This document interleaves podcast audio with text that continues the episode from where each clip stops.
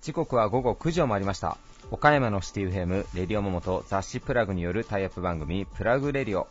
パーソナリティの雑誌プラグ編集長山本。編集部の原田さやかです。こんばんは。こんばんは、えー、1月26日ですね。1月26日。はい、はい、あのねあのたまに聞いてますよみたいなお話をいただくんですけど、プラグレディオね、はい、ちょっと読んでみましょうかね、はい。えー、フォーシーズンの三宅さん、フォーシーズンの三宅さん、聞いてますか、フォーシーズンの三宅さんっていうのは、ええ、ね、うちのイベントのそうです。うちのイベントのお手伝いをしていただいているね、はい、えー、実は僕高校時代からえ？そんな長いんですか？そんな長いんですよ。へえ僕が高校の時からやなんやかんやイベントやるときから応援をいただいているフォーシーズンの三宅さん、聞いてますか？もう一回言っときましょう。フォーシーズンの三宅さん。そんな言います？もう5回ぐらい言いましたよ。えー、皆さんね、もし岡山でイベント制作なんかお考えの方は、ぜひフォーシーズンの三宅、はい、えー、までね、連絡をしていただけたらな。はい、フォーシーズンの三宅さんは。もういいでしょう。嫌な気分になるでしょ、三宅さんも。人の名前を連呼するラジオってなかなかない。冒頭で。冒頭でね。いやでもびっくりしましたよね、三宅さんが毎回聞いてくださるっていうのを聞いたときは、ね、いやなんかたまに三宅さんがよくわからないことを僕に言ってきて、なんとかだよねみたいなことを言うんですけど、一体何言うんかなとも全然ピンとこないんですけど、よくよく考えたら、前ラジオで喋ったネタをこすってきてるんですよ。ただ、当の本人のこっちが覚えてないんで。三宅さん、そんな。三宅さん、あれですかね、な空耳アワーとかにあの、はがき書くタイプの人なんですかね、ひょっとしたら。ぽいっすかね。でも、こんなに聞いてくださるね。いや、多分岡山一番のヘビーリスナーは4シーズンの三宅さんですよ。ありがとうございます、三宅さん。はい、皆さん、イベントの時には岡山岡山のイベントといえばね、はい、4シーズンの三宅さんまで。めちゃめちゃ優しいですから。えー、めちゃめちゃええ人ですから。めちゃくちゃ優しい。いや、本当にね、僕が18でイベントの命も知らない時からすっごい優しかったですからね、ありがたい、ありがたい、はい、はい、もう僕の、ね、キャリアと呼べるほどの奇跡は残してないですけど、キャリアの始まりは三宅さんとしても過言ではありません、ね、今日も三宅さんって20回ぐらい言ってますけどね、そうですね、はい、そろそろもうやめときます、そろそろやめときましょう、そうですね、ちょっとこれ以上やったらちょっと、ちょっともうイラーっとんかって怒られそうですからね。そうですね。いやでも僕、ちょっと今年ね、はい、やるやる詐欺にならないように、何何？あの絶対にあの M1 の予選の申し込みするんで、あの近づいたらちゃんとあのせっついてください。え、あのいつなんですかあれ？申し込みの時期って。えー、っとね、申し込み予選がね夏ぐらいから始まるんですよ各地で。なんで、ただね、去年の M1 がもうレベルが高すぎて、ちょっとひよってますけどね、めっちゃ面白かったですよね、えー、末広がりずね、末広がりずね、末広がりずでいきましょうか、末広がりずがいいな、ね、末広がりずって皆さんね、あの和服着て、あの能とか狂言みたいななんかテイストを入れたコンビなんですけどね、はい、あの感じでいきましょうか、いや、もうあれはこすったらいけん、こすったらいけない、こすったらいけない桃太郎漫才？桃太郎漫才、えー、僕が犬の着ぐるみ着て相方に桃太郎の格好させてます。嫌な予感しかせんな。キャラだけです キャラだけですよね。キャラだけ。恥ずかしいねそれは。他ないかねなんか。いやー岡山で岡山で。それかなんかあのベルサイユのバラみたいな感じのなんかコスプレしてから、ベルサイユ漫才みたいなのやつとか。あそういうねちょっと時代性を取り入れた漫才ってことね。全然時代性今ベルサイユじゃないけどねそうですね。今ベルサイユじゃないけど。自分で何言ってるかわからなくなったら。行きますか行きましょうか。はい、はい、えー、それでは続いては岡山地元リーダーたちの思考を探るバリアスリーダーのコーナーです。誰もが知る有名企業から岡山の隠れたすごい企業まで約200名のリーダーの皆さんへインタビューをしてきました。毎回の放送ごとに数人ずつインタビューを公開していきます。今回のテーマは忘れられないアドバイスです、えー、今回のゲストは株式会社スイッチワークス代表取締役竹本幸文さんビジネスセンター岡山株式会社代表取締役社長岡本忠さん株式会社キャリアプランニング代表取締役社長秋山健二さん株式会社リマニットモータリー代表取締役前原義恵さん OM 産業株式会社代表取締役社長南波慶太郎さん株式会社林代表取締役林和樹さんです。それではお聞きください。以上フリートークのコーナーでした。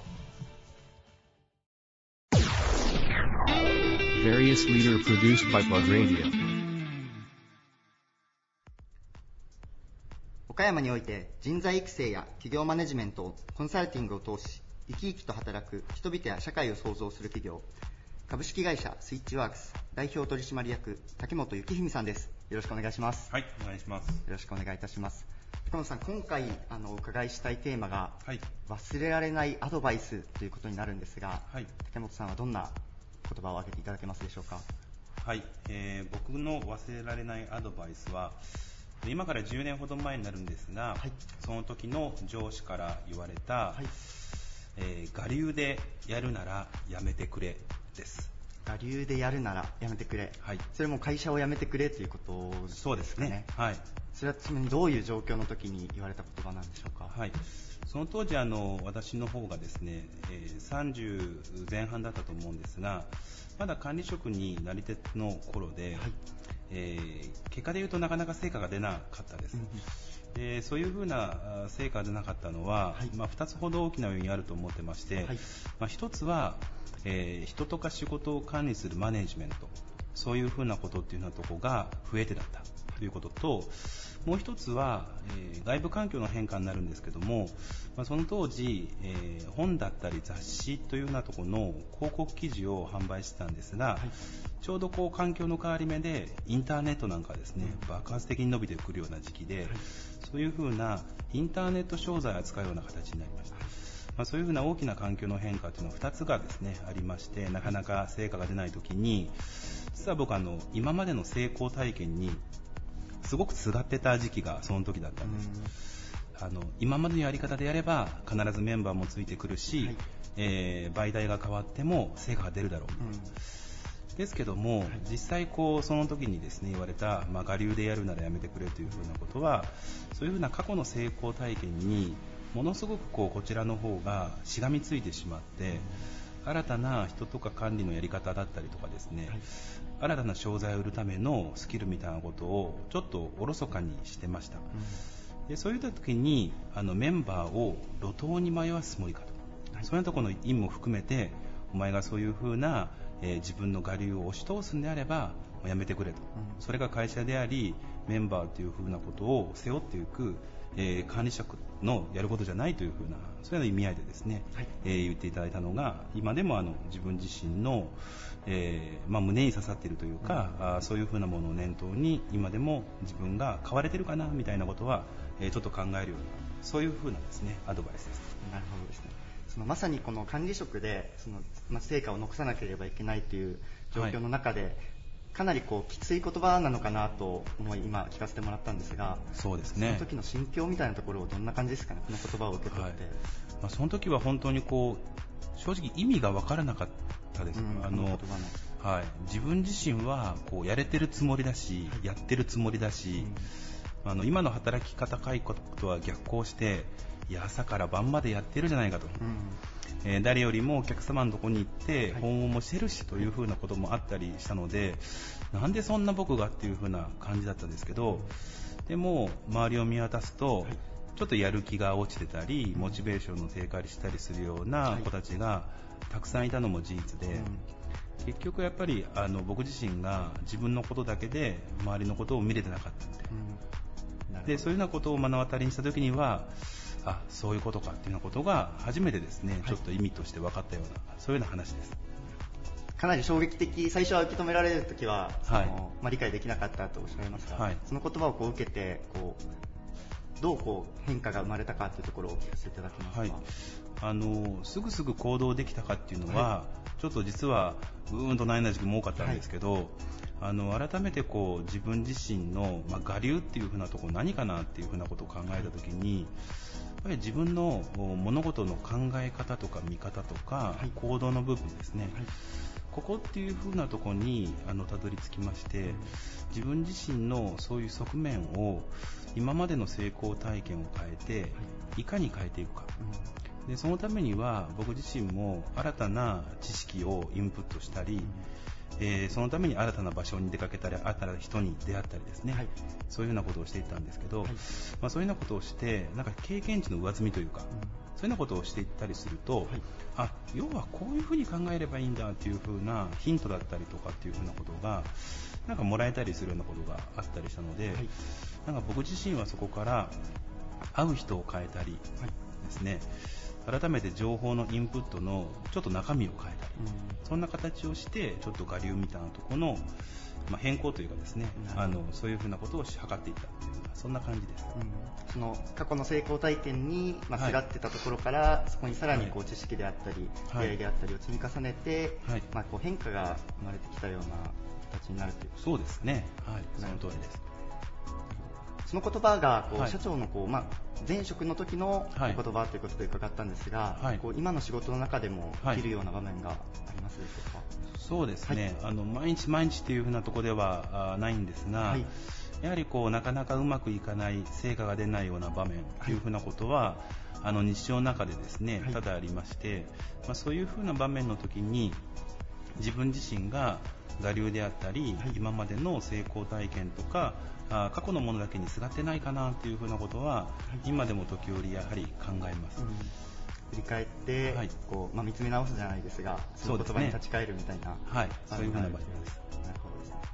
ありがとうございます。はい、ちょっとあの最後になんですが、はい、あの前回お話を伺った時に、はい、あの NPO さんと、はい、こう民間企業さんで、はい、ワークショップをしてあのまあ課題解決をするような事業を始められたということで、伺っていたんですが、あのその後まあ半年が経ちまして、こう現状というか、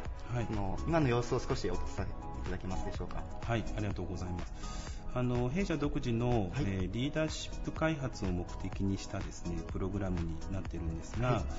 い、改めて半年経って、えー、成果発表っていう風なことをですねそれぞれの受講生の方が NPO さんに向けてっていう風なとこそういうようなところが終了しているようなそういう風な状況です。は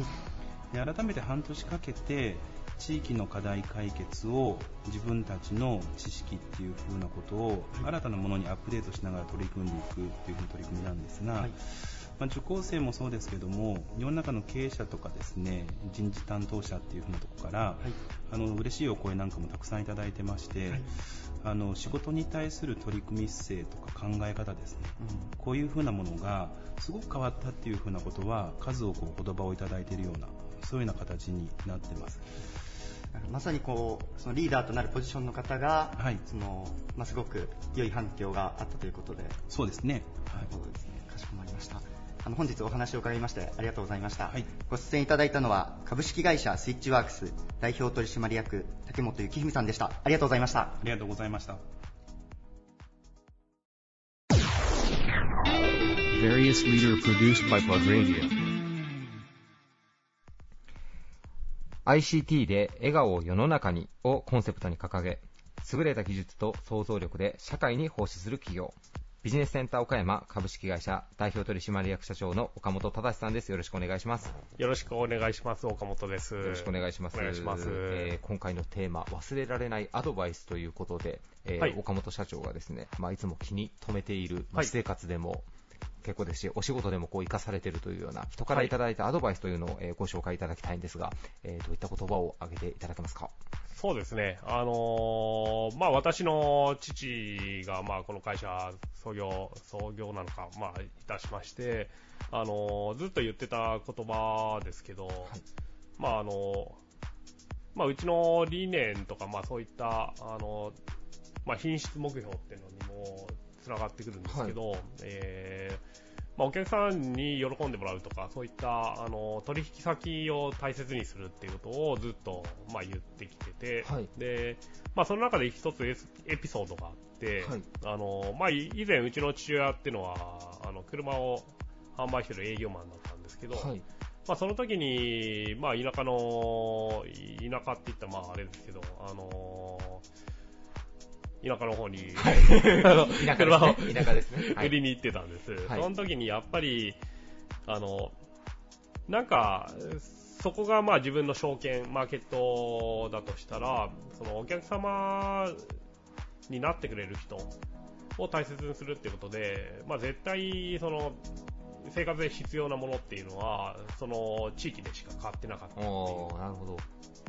ことは言ってたんで、はい。あのーまあ、車なんかでも、え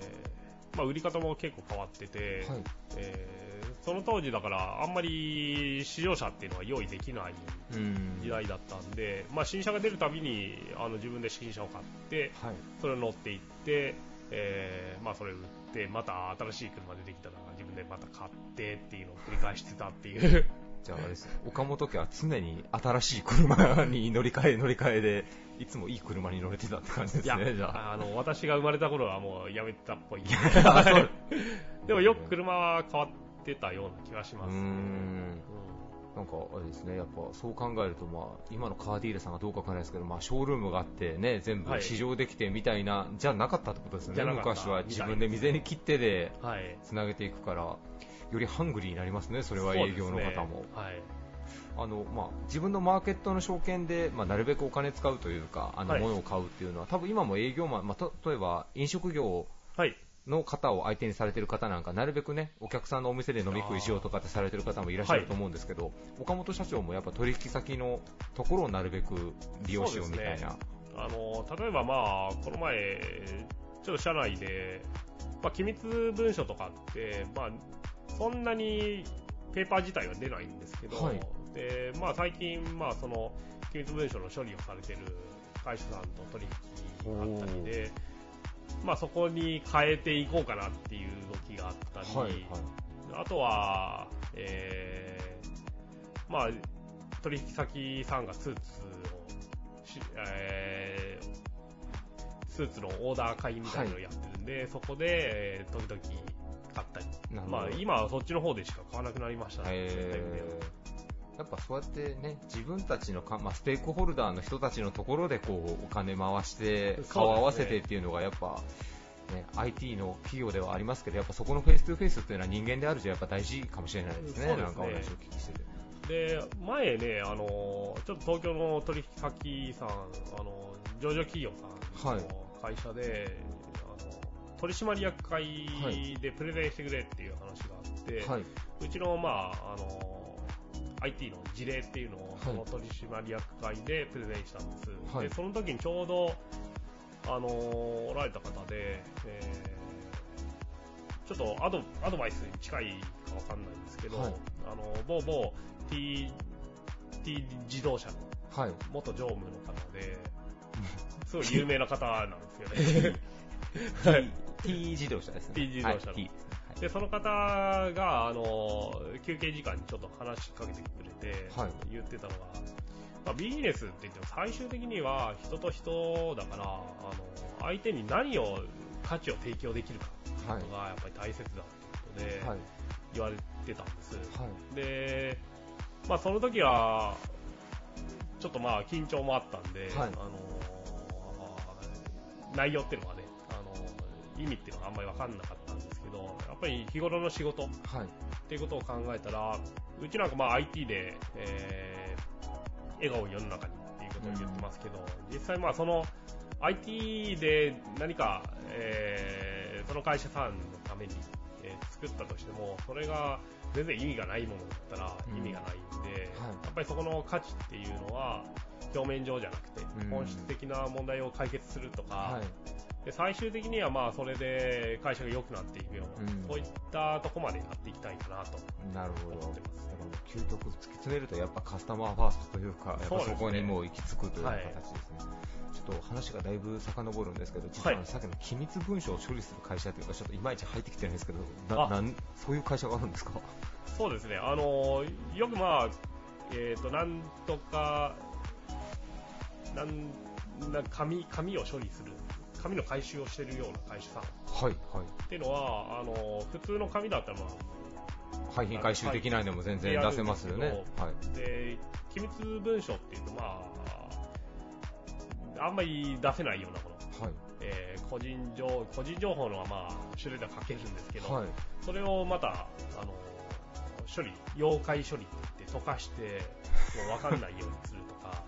そういったことをやってる会社さんがあったり。え、まあ、例えば、機密っていうんで契約書だったりとか、まあ、変なブラックリストみたいなものも含めて、はい。妖怪までするんですか？妖怪まで。で、まあ、それぐらい、その、情報の流出っていうのを、やっぱり、気に、気にしないといけないっていうか。はい、そこはビジネスセンターさんはお取引でそこにもシステム納入されてらっしゃるっていうそうですね。はいでそれがきっかけでそういえばっていう話で、はい、あのうち機密文書あるんでって言ったらああぜひやってくださいよっていう話で、はい、まだまだ開始はしてないんですけど、はい、そういう風になってくるかな自社でシュレッダーかけるだけじゃもう今全然ダメだってことですねじゃあもう。確かにそうですね、まあ、シュレッダーかける場合と、まあ、枚数が多いともう、もうそのまま業者さんにお願いっていうのが。送って、送って、はい、これ、この世から消しといてくれる。です か。ですね。流出しないように。ビジネスセンターさんもでもあれですね、お取引先さんにもいろんなシステムとかもこうね、ソリューションを提供されてらっしゃるんですけど、はい、多岐にわたりますね、業種はやっぱり。でもこの前もね、ちょっと面白い話で、うちの会社の目の前のお家で強風が吹いた時があったんですけど、はい、その時に屋根がもうなんか壊れて飛びそうになってて、はい、でその時にまあうちもさすがにやばいなと思って、はい、あのお家訪問して、ちょっとやばいですってお知らせして、お宅の家の屋根やばいですよ そうそう。で一応そうなったら、まあ、どっか業者知らないって言われて、はい、まあ、紹介したんですけど、なかなかその業者もなんか高さが高いから、はい、おい何もできんです断られて、雨降って大事なんで、はいはい、で、そこでまあ、とはいえもうほっとけないよなっていうんで、はい、うちの会社の内装工事をやってもらってるある会社さんの営業マンに電話したら、はい、あの、あ、いいっすよ、帰りに寄りますわって言うんで、あの、帰りに寄ってくれて、はい、で、そこ見に行って、えー、そしたら、あ、それは結構大変ですね作業し、微妙な感じだったんですよ。はい。やろうかやらないかみたいな。で、うちの取締役が、一緒に直しましょうよって言ったら、ああ、そこまで言われたらやんないといけないっすね、みたいな話で、はいはい、で、結局もうその場ですぐ直してあげて、はい、で、まあ応急処置ですけど、はい、で、まあうちの目の前の家の人はすごい喜んでくれた。で、その営業マンもまたすごいんですよね。あの、いきなり呼ばれてお金取らずにやってくれて、はい、で、まあ応急処置だからまた、あの、リフォームが必要っていうことで、はい、で、まあそこで次につながるっていうか。なるほど。うん、いいところを見せてもらったな。とは思います。あれですね、やっぱもう IT やらなんかスマホばっかり見てても結局は人と人のそういうところだったりするのかもしれないですね。すね。はい、まあご近所付き合いも会社もしないと、そうですね。はい、お互い様っていうね、よくね、入ってくれてる。はい、今ね、社長室で取材させていただいてて、窓からまさにそのお家が見えますけど、綺麗な屋根ですけどね、今見る限りは。はい、そんなに崩れそうな屋根には見えないです。やばかったですね、あの日は。あ、そうなんで。はいそうですね。IT から屋根の修理まで。なるほど。いや、素晴らしい。まあ、課題解決をしてます。あ、なるほど。課題解決ですね。はい。はい。ありがとうございます。素敵なお話いただきました。えー、ゲストはビジネスセンター岡山株式会社代表取締役社長の岡本忠さんでした。ありがとうございました。ありがとうございました。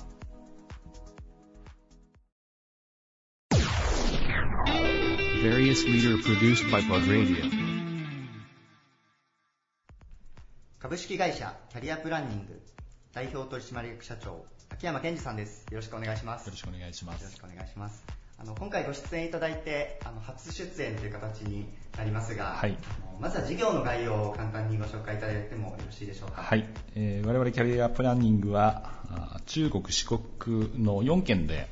人材派遣、人材紹介など、総合的な人材サービスの提供を行っています。はい、中国、四国の4県で今その事業の規模としてはどれくらいの規模になるんでしょうか？そうですね。今年度で、えー、ようやく売上高100億ぐらいの規模感ですね、はい、なるほどですね。その人材で登録されている方の数でいくとはい。今、えー、派遣や紹介すべてのスタッフを合わせると約10万人の方にご登録いただいてますなるほどですね、10万人、すごい数ですね。あの、なんかお話を伺う中で、あの、人事部のこうポジションに立つその会社として第二の人事部的なポジションであの、はい、事業をされているということで伺っているんですが、はい、そうですね。我々は地元企業の第二人事部を目指しますというのをミッションに掲げておりまして、はい、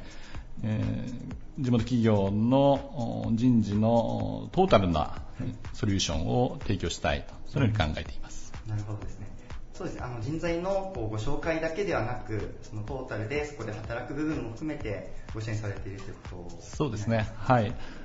人材サービスの会社は、まあ、派遣なら派遣、紹介なら紹介と特化した企業が割と多いんですけれども、我々は、えー、派遣も紹介も、そして、えー、教育、あるいは人事コンサルティングであったり、はい、あるいはあ外国人労働者の活用であったり、本当にトータルで、えー、事業展開をしている。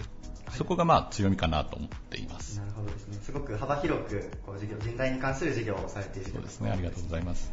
まあ、こう昨今あの働き方改革などでこう人材というところの街の意識というか、非常に高まっているかと思うんですがそのあたりでこうキャリアプランニングさんとしてどう思われているかというところを少しお聞かせいただけますか？そうですねあの労働法制もいろいろ変化をしている中で、はい、各企業がコンプライアンスを重視した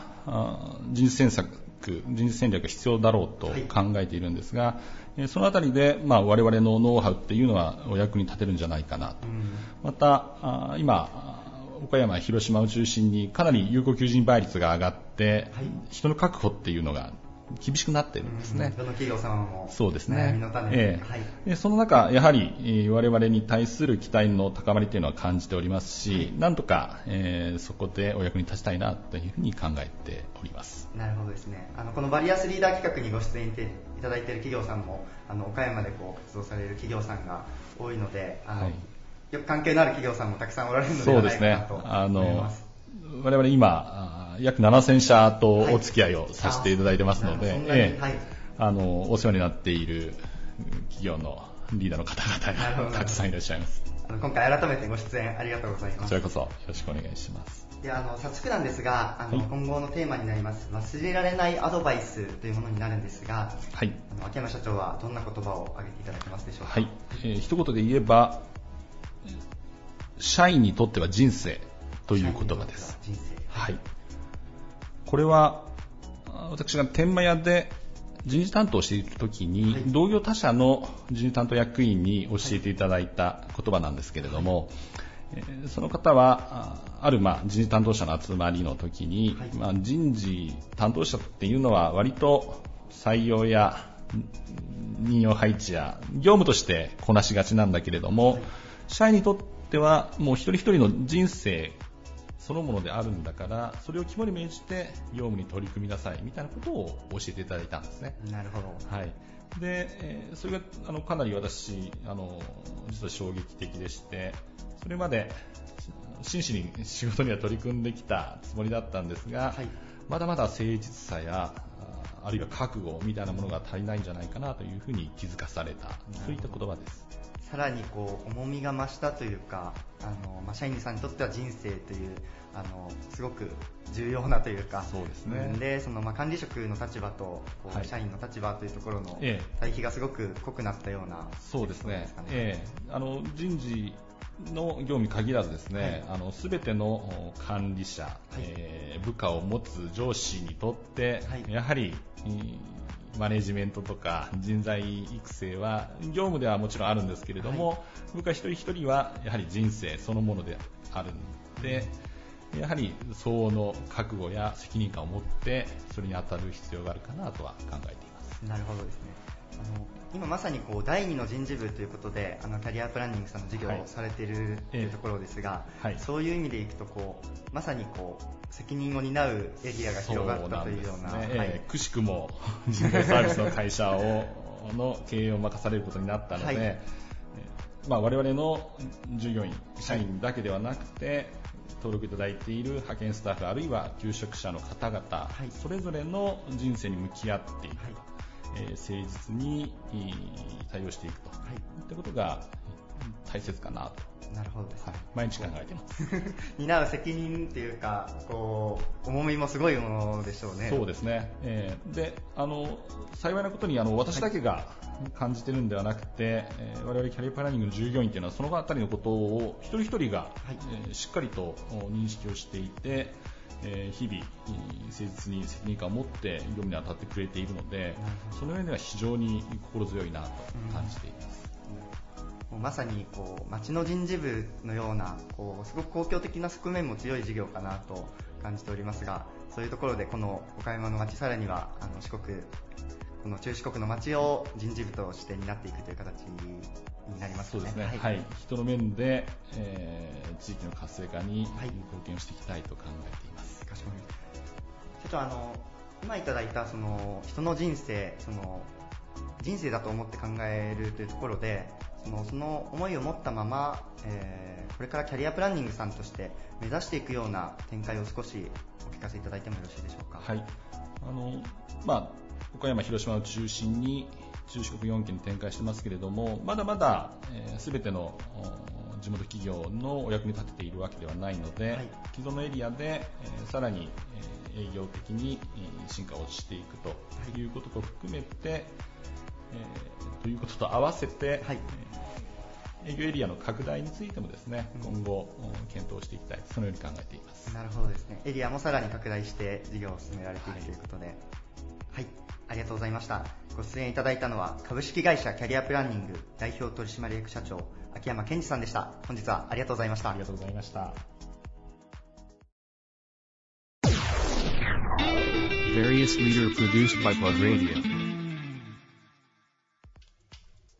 岡山市南区藤田を拠点に中古バス買取販売事業を展開。国内最大規模の展示場には常時100台以上の中古バスを取り揃えています。株式会社リマニットモータリー代表取締役の前原芳恵さんです。よろしくお願いします。よろしくお願いします。えー、今回のテーマ、えーはい、経営者の皆さんにですね、ご自身が今まで受けた中で忘れられないアドバイスというテーマでお話をお聞きしているんですが、はい、前原社長は、えー、どんなアドバイスを挙げていただけますか？私の場合は、まあ、父である会長からの15年前に木を見て森を見ず、はい、という言葉を言われて、はい、私があの自分で調べて、あのー物事の一部しか細かいところにとらわれて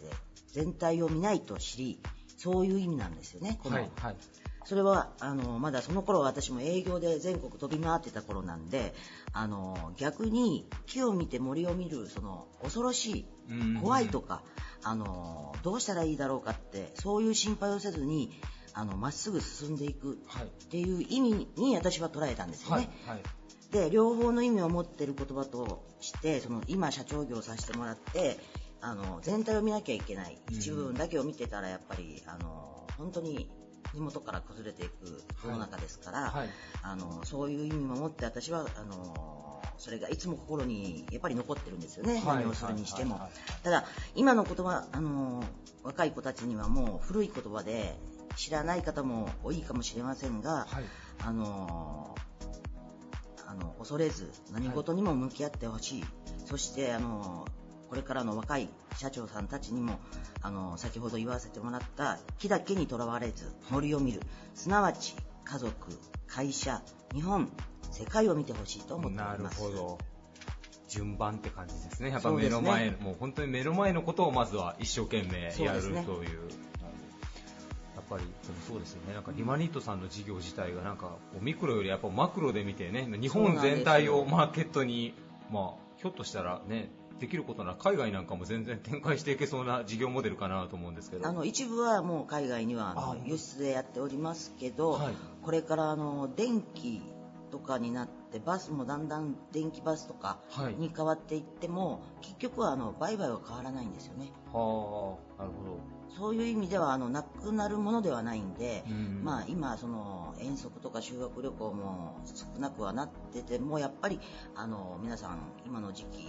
バスが何台か動いてるのを見られると思いますけど、はい。はい、やっぱり遠足はみんなで何台かで行くとか、うん、修学旅行はやっぱり皆さんあのバスで行く新幹線で行く、はい、でも新幹線で着いたらやっぱりバスに移動していろんなお寺巡りをするとか、はい、そういう意味ではあのまだまだこれから伸びていく会社にしていきたいとは思っておりますけど。確かにリマニットさんの事業だと、まあね、最近も AI で自動運転なんていう話はもう何年も前からありますけど、はい、なったところで車両自体はやっぱりね残りますから今後もずっと残りますし、はい、まあ、二次利用、三次利用っていうのも出てきますもんね。はい、だからその辺はあのまあ、将来に向けてのことは、まあ、私はあの二足のわらじを履くような性格ではないので、はい、この私の代ではやっぱりバス一本でまだまだやっていきたいと思っています。なるほどただまあ今後はまあバスから派生して実はちょっと新しい事業展開っていうのも社内で、まあ、先ほどの森を見るではないですけど新しいものっていうのはやっぱ社内ではやっぱいろいろ話はされてらっしゃったりするんですか？新規事業っていうものも。いうかまだあのその土台がきっちりやっぱりできて私の中でのあのことでお金を出資していくっていう冒険はできるんですけど、はい、会社を巻き込んでまではやっぱりしたくないですね。あなるほど、うん、やっぱり一つのものはやっぱり一つの揺るがないもので、やっぱりその会社を巻き込んでされることもあるかもしれないですけど、はい、今の私にはやっぱりその会社を守ることがもう一番の目標なんで。なるほど。ちなみに先ほどのまあ森を、まあ、森も見ないといけないというところなんですけど先ほど言われてたまあ自動運転だったり電気自動車だったりとかっていうところに含み止まって、まあ、バスも変わってはくると思うんですけどただね今日はあのユマニットさんのすごく素敵な社屋に来させていただいてるんですが一つかなりヴィンテージカー的なバスが、ね、こちらにも展示してありますけど、はい車もやっぱりこうねデニムとか時計みたいにヴィンテージで価値が出てくる時代なんでバスもやっぱ同じなんですかね？なんですけどやっぱりそのああいうボンネットバス前が出てるのがやっぱりヴィンテージがあって、それ以外はただの鉄くずですね、やっぱり。あそれはただの鉄くずですか、はい。やっぱりでもその事業用以外でも、はい、マニアの方とかはやっぱああいうの欲しいって言われる方も結構いらっしゃるんですかね、車好きの方おられます。あの東京の方であの何十人かで、はい、バスの友の会みたいな。バスの友の会、であの皆さん買っていただいて古い車なんか買っていただいてあの綺麗にレストアしてあの乗ってますよ皆さん。言ってもそのあの公道では走れないんで。公道では走れない、うん、ただプレートをつけとけばいいですけど人を乗せるわけにはいかないんで、一、はい、人でやっぱりあの 乗られてるという状態で遊んでるというよっぽど好きじゃないと結構絵面イメージしたらシュールな一人でヴィンテージのバス運転してるの。まあ、あの12メートルありますから、はい、場所もやっぱり確保してみんなでこうなんかツアーみたいなことしたりはあの大人の遊びとしてはなんかやられてますけどね。なるほどなるほど。まあね、建物で言ってもなんか日本はやっぱどうしてもスクラップビルドな体質があるのでバスっていうのも今走ってる綺麗なバスもずっと乗り継いでいったらこれもいつかねきっとヴィンテージにもなっていくかもしれないですね。けど国の規制で何年以降の車はもう走ってはいけませんっていう排ガス規制の問題があるので乗れないんですよだから。勉強不足です。そうなんですか。もう国のその定めたことがあるんでやっぱり乗り入れができない年式とかがあるので、はい、厳しいんですよ。でもまあリマニットさんからしたらやっぱまあ物を大切にするじゃないですけどねバスもなんかどんどん乗り継いで 行ってくれた方が嬉しいですね。だからあの九州なんかはあの関係ないんで、はい、やっぱり綺麗だったら全然もう使ってもらえるしあ自治体によって条例全然違うんですか？大阪とか東京はもう無理だしそれから北海道は OK だし、はい、沖縄も OK だし、はいちなみに岡山はどうなんでしょう ?OK です。あ、岡山は OK なんですか、はい、だからまだまだ古いバスが、あの、走られてますから、はい、田舎の方に行くと、はい、OK なんです。なんかね、こうやっぱヴィンテージのマニアの方いらっしゃいますけど、なんか僕もリマニットさんをまあ知ってから、なんかバスのヴィンテージっていうか、なんか歴史も写真で見てるだけでも結構面白いので。そうなんですよ。はい、やっぱりあの、今はあの富士重さんとか、あの、飛行機を作られたりしてますけど、はい、あの昔はやっぱりあのバスなんかはもう強かったですよ。へやっぱり鉄ですから、やっぱり直すのもそのビスで止めるだけで直ったんですけど、はい、今はそういうわけじゃないんで、はい、ファイバーになって軽くなってるんで、はい、あのもうあの直すっていうことはないです。取り替えになっちゃうんです。あ完全にと昔はもうビスで止めてるだけ。そうそうそうそう。それでも全然良かったんですけど、はい、もう今はもう全部あの壊れたところを全部、あの取り替えると1枚丸ごと取り替えるへえなるほど。社長もやっぱでもあれですか？運転してみたくなったりするんですか？ヴィンテージのバスを見てたら。バスの友の会には入ってないんですか？いやいやあのバスはあの、はい、ともかくあの免許持ってないんで私バスの、はい、あのバスはあの乗るもんでもないから売るもんだっていう。会長がいつもあのバスはもう乗るものではない。もうそれがおかしくて私も使わせてもらってるんですけど、はい、バスは乗るものじゃない売るものだって買うものだって言うんでそうだなと思いながら、はい、うんまあ、その僕らにとっては乗るものではあるんですけどね、やっぱり。なるほど。あれ、ちょっととりあえず気になったんで、バスの友の会、後でちょっとチェックしてみます、ネットで。ありがとうございます。えー、ゲストは株式会社リマニットモータリー代表取締役の前原義恵さんでした。ありがとうございました。ありがとうございました。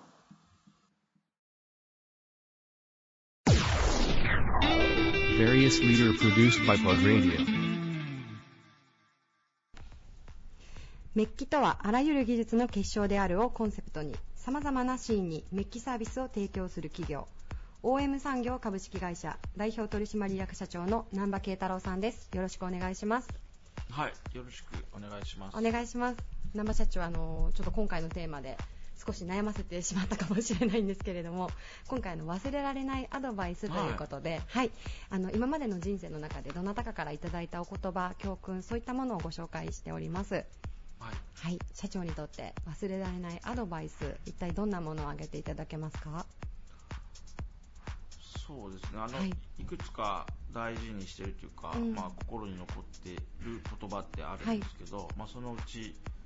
2つ紹介するというか、お話ししようかと思いますありがとうございます。あの1つは、まあ、僕の前職で、まあ、本当にあの神様のような方がいらっしゃったんです神様のような方。はい、その方がとあの、まあ、退職してからも交流があって、は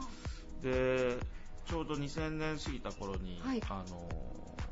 まあ、IT バブルがはじけて少しこう不景気な時期があってですね、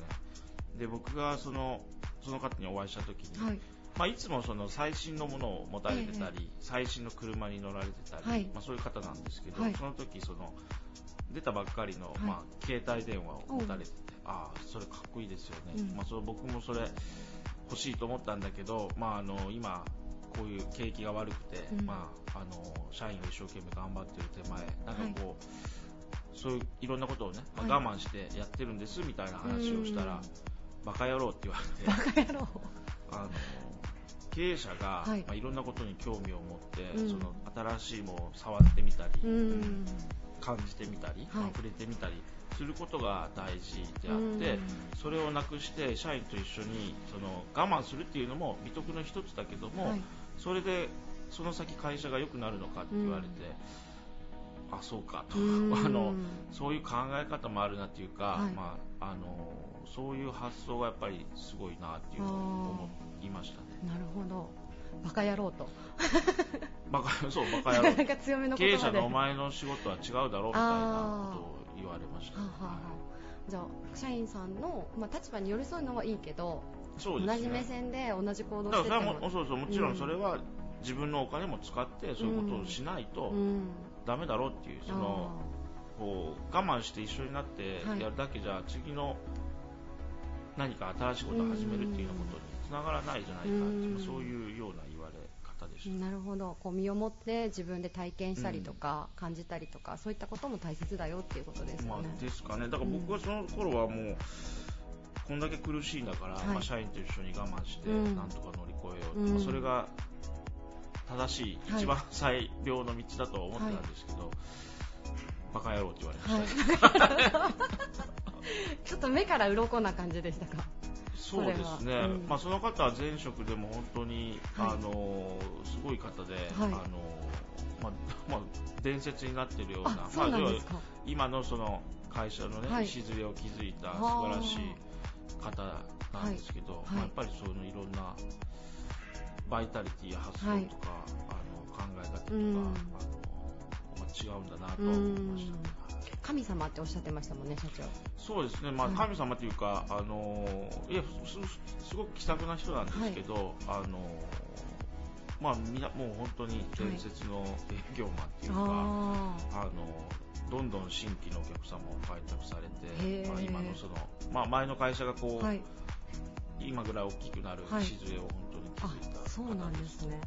なるほど。じゃあその方から言われた言葉ということで。ましたね。あでもそうですね、はい、はい、今でもじゃあ胸に留めて。まあ胸に留めてっていうか、うん、だからあのそうですね、だからあの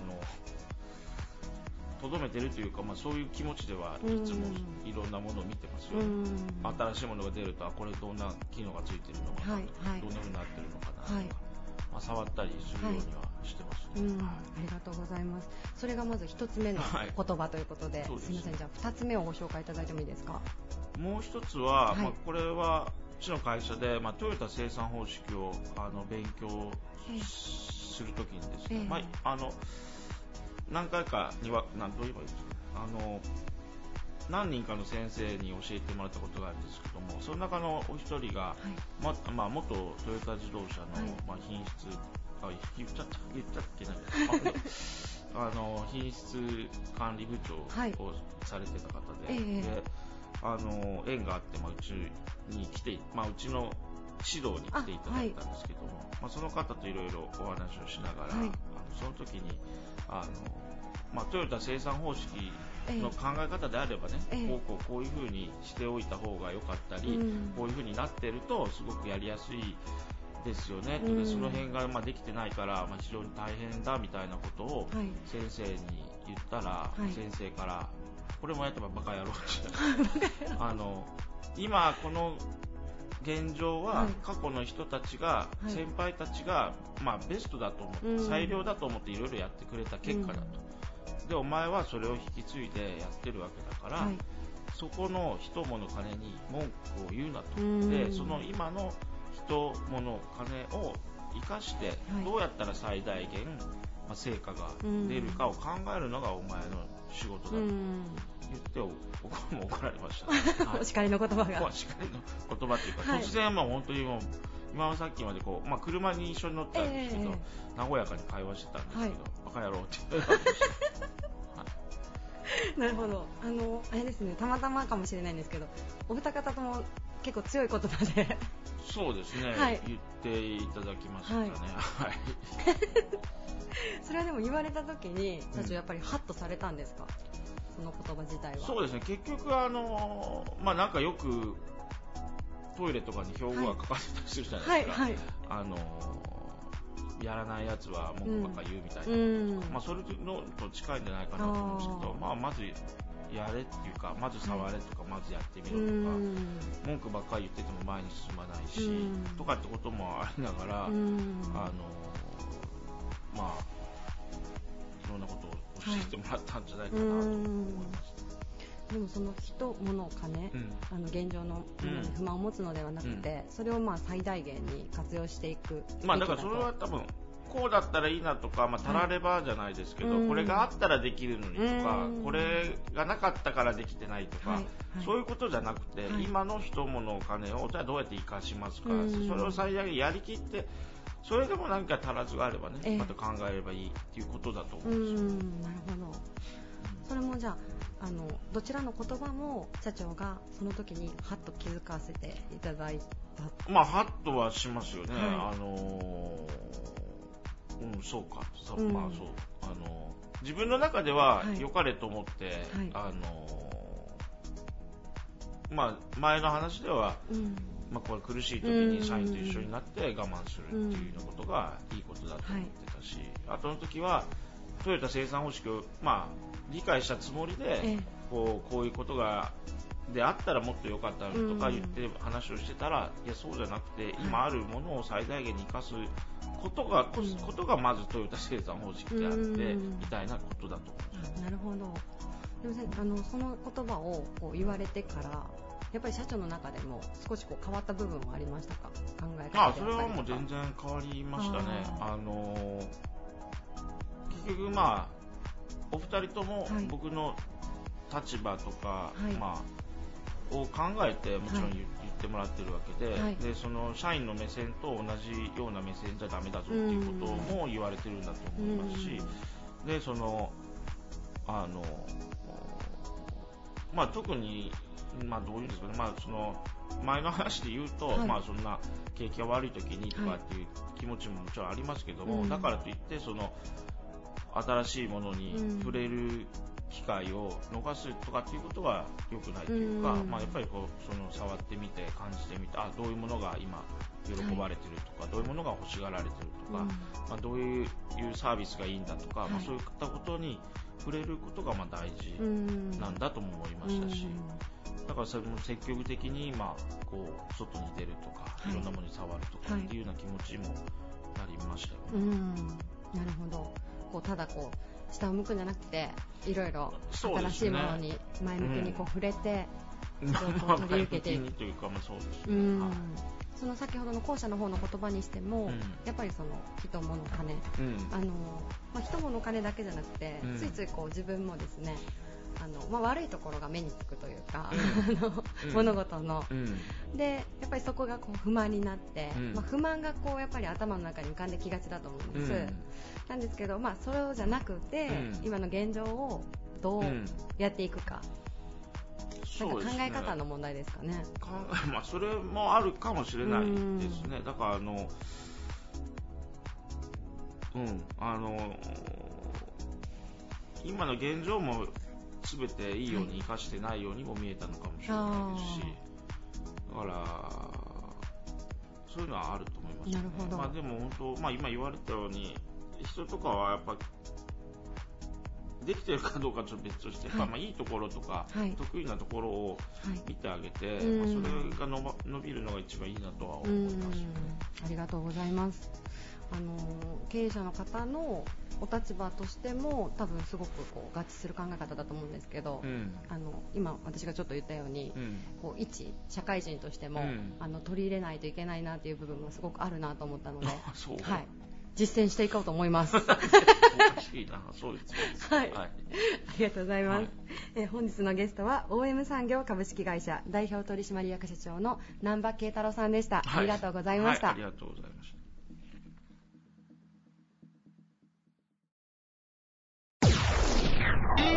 Various leader produced by Plug Radio.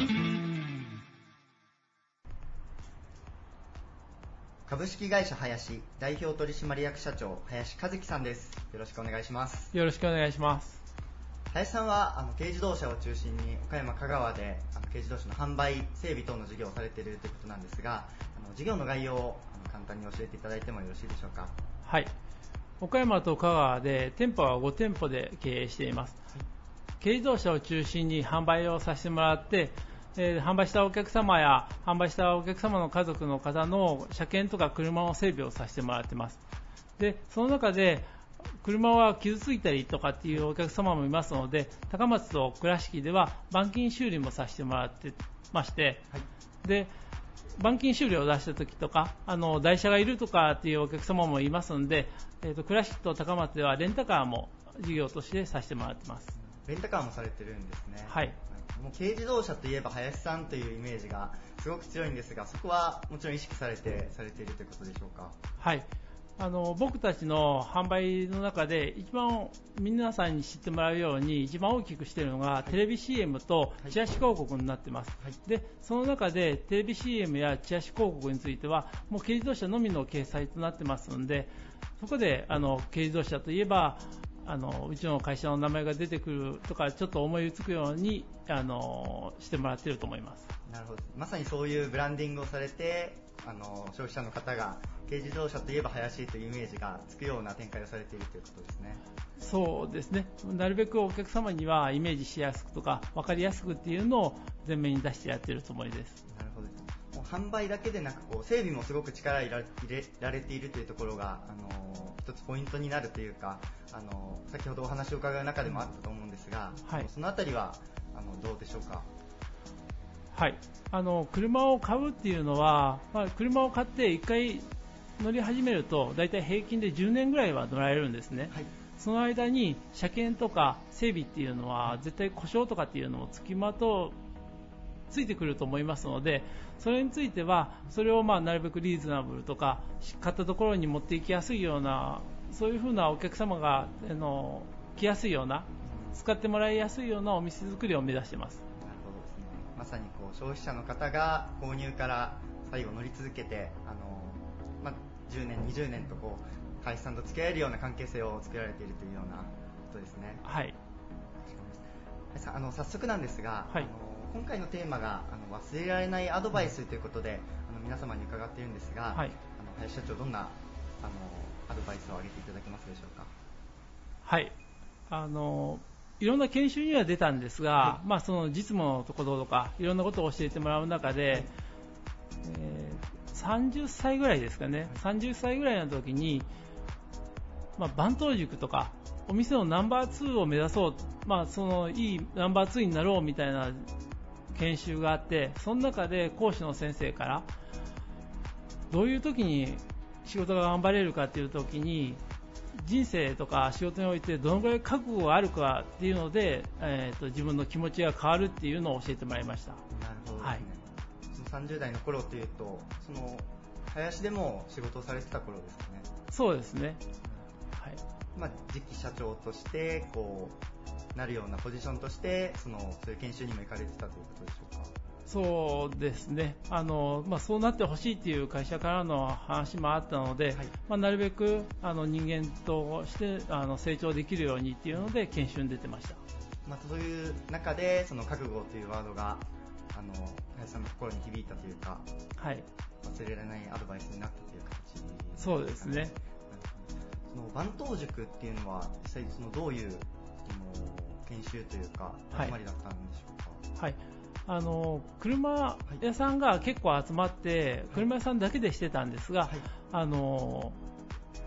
どうしても経営者や会社でトップの人って言われることは、あいう話が割と朝礼誤解が多かったり、まあ、あの飛び抜けてちょっと飛んだような話も多かった中で、まあ、その橋渡し、そのと言葉をちゃんと自分なりに噛み砕いて意識してあの他の人に伝えるっていうあの練習が一番多かったと思います。なるほど。そのトップの方の言葉を、はい、えー、まあ、受けて、それを、まあ、社員の皆様に伝えるみたいなところが、はい、あのまさに番頭的なポジションだということで、はい、その番頭塾というのはされてたということですね。そうですね。そのまあ、30代の頃にその覚悟というワードをこう、まあ、忘れられないメッセージとしてこう感じられたということなんですが、それからあのその言葉を受けてあの今の授業にこう、まあ、至るまで今もう社長になられてというところまででこうその言葉がどう生きたかみたいなところをお聞かせいただいてもよろしいでしょうか？はい、あの仕事の面で言うと、やっぱり、えー、だんだんだんだんなんか自分でその時に意思決定することが大きくなって今までは他の人に頼まれたり、えーと、前社長とかにお願いされたりなんか逆になんか困ったことがあれば社長に権限を聞くことが多かったんですけど、まあ、意思決定が増えるときに、まあ、自分で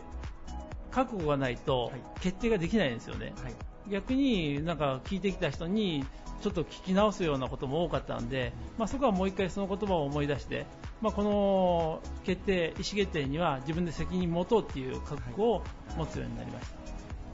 ありがとうございます、はい。最後にあの林さんがこれからその、はい、まあ、覚悟を持って今後この林の授業をどのようにこう展開させていくのか少し展望をお聞かせいただいてもよろしいでしょうか。はいあの車の授業は、えー、僕たちは街のインフラだと思ってます。あの僕たちが初め中古車で車を中古車として売っていた時と今と違うのはどうしても車が欲しいとか宝物だとか乗って楽しいとかっていうことも車の楽しさの中に一つあると思うんですけど街の移動するインフラの一つとしてなるべく安価でなるべく新しくていいものをお客様に届けるっていう仕事をさせてもらってますのでそれはまあ僕たちもこれからも続けていてもっと魅力ある会社にしていきたいと思ってます。ありがとうございます。もうまさにインフラとして会社の展望がどんどんこう事業として広がっていくということですね。はい。ありがとうございました。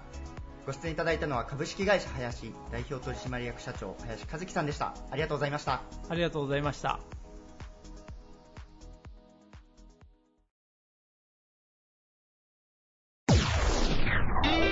Various leader produced by Pod Radio. This radio produced by Okayama Premium Magazine Plug. See you next week.